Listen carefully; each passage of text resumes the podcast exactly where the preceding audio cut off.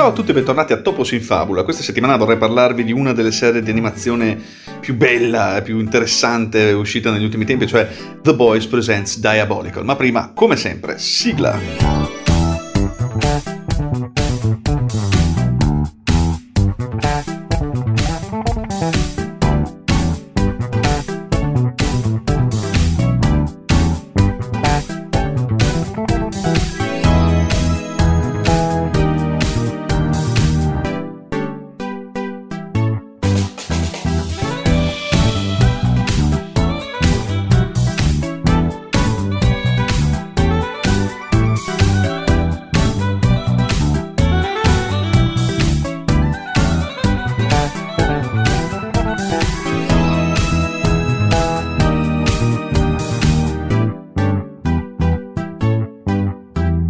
Pizza a go-go di Giosuè Parisi, io non lo, non lo do sempre per scontato, è la nostra meravigliosa sigla che ormai ci segue da un po' di tempo,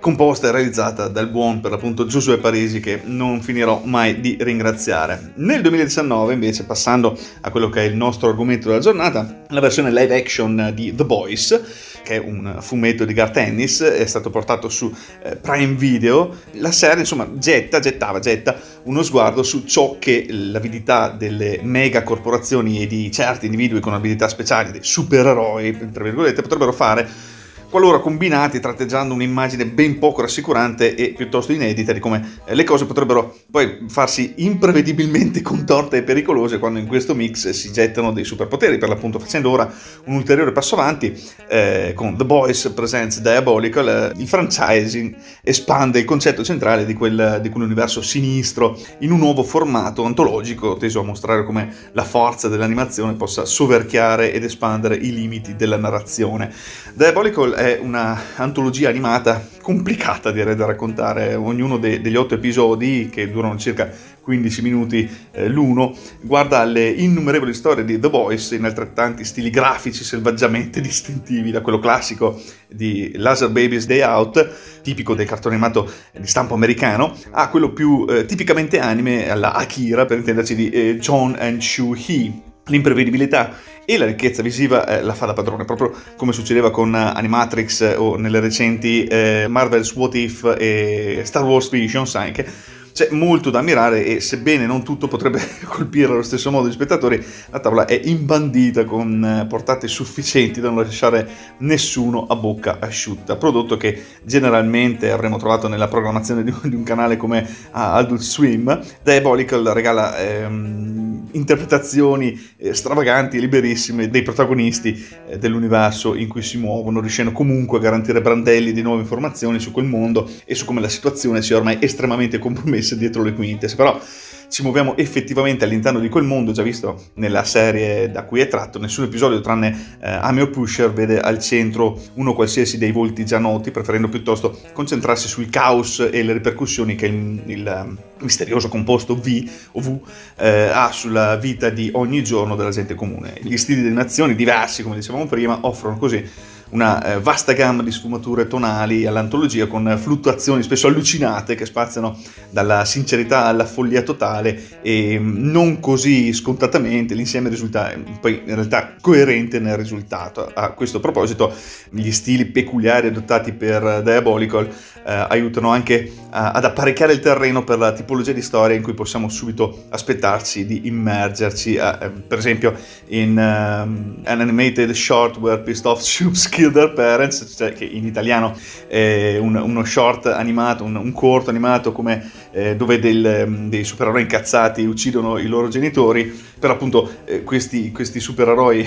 piuttosto arrabbiati perché eh, hanno dei superpoteri che non servono a niente, i genitori gli hanno dato il composto V quando erano piccoli e sperando di avere un supereroe in realtà ci sono dei superpoteri che non servono a niente, ehm, vengono messi in un centro, e questi crescono, si incazzano e decidono di uccidere senza pietà e senza troppi convenevoli i genitori e per questo formato c'è l'aspetto grafico iconico alla Rick e Morty che funziona funziona benissimo e ci prepara istintivamente per qualcosa di completamente fuori di testa, con ogni nuovo segmento che spinge ulteriormente l'asticella un po' più in su. E non va comunque dimenticato la squadra di doppiatori che concorrono alla riuscita dell'amalgama, tra cui spiccano eh, Justin Roiland, Christian Slater, Kevin Smith eh, e Kenan Thompson. The Boys Presents Diabolical è stato pensato soprattutto per spingere i limiti su quello che dovremmo aspettarci da questo franchise che ehm, forse nella serie live action non si può usare per molti motivi. Quasi ogni episodio, da quelli più toccanti a quelli più estremi, fa piovere infatti secchiate di sangue, di momenti splatter e gore sul suo minutaggio. Si tratta di un prodotto decisamente destinato a un pubblico adulto, per carità non fatelo vedere ai bambini,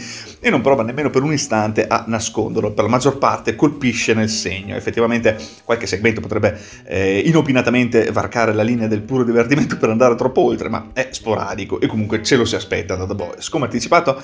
con serie antologiche del genere, così eh, erratiche anche a livello di sceneggiatura, è difficile stabilire un voto complessivo, ma non si può dire che l'esperimento non abbia funzionato, non sia riuscito. Ci sono delle vere gemme dell'animazione dietro tutto il sangue, la violenza e la follia eh, della, della, facciata. Eh, Diabolical riesce a mantenere una certa compattezza nonostante le dosi di carneficina e scene oltraggiose, restituendo un'idea eh, a chi non avesse mai letto il fumetto di come questo franchise possa tranquillamente andare ben oltre i confini della serie live action e in molte direzioni diverse. Piuttosto che analizzare ognuno degli otto eh, cortometraggi, forse è allora più utile analizzare quello che funziona e, e, dovete aspettarvi quando scegliete di iniziarli. La maggior parte esplora sfaccettature dell'universo di The Boys, dandogli un aspetto generale da Justice League a cartoni animati, diciamo così. L'episodio 2, I'm a Pusher, di quello, eh, quello, di cui parlavamo prima, poi l'episodio 6, eh, Nubian vs Nubian, l'episodio 8, 1 plus 1 equal 2, 1 più 1 uguale 2, eh, presentano storie concise, intrise di gore, violenza e di quello che potremmo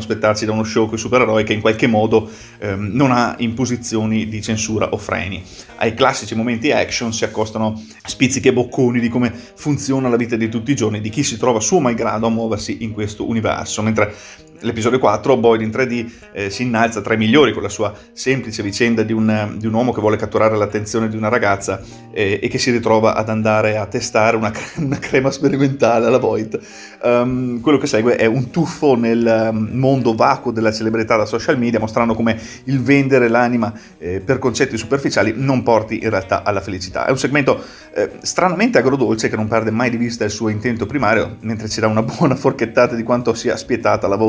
International con le persone con cui lavora. L'altro episodio che spicca di The Boys Presents Diabolical è il settimo, cioè John and Sun Hee, eh, in cui mm, un marito preoccupato rischia di tutto per cercare di dare a sua moglie un'altra possibilità di vita. Nella tipica foggia di The Boys la situazione degenera rapidamente fino al punto in cui il conteggio dei cadaveri arriva in doppia cifra, ma nonostante tutto la relazione resta toccante con il senso del dovere e l'amore che mantengono la vicenda con i piedi per terra anche se il composto V riesce a trasformare il cancro eh, stesso, mm, che è quello di cui soffre la, la, signora, la moglie, in qualcosa di ancora più orribile. Le animazioni sono fondamentali qui, volte a creare l'interesse e il coinvolgimento emotivo con i personaggi nonostante la scarsa durata. L'esperienza di The Boys Presents Diabolical è varia ed eventuale, ma è, è un po' sempre così quando si parla di eh, serie antologiche. Usando il materiale di partenza di Garth Ennis come spunto, offre un'ora e mezza di libertà espressiva insolente e bizzarra che non può essere eh, che incoraggiata e applaudita. C'è molto da amare in questo spin-off e se l'approcciate con una mente sufficientemente aperta trovate molto in cui affondare i denti.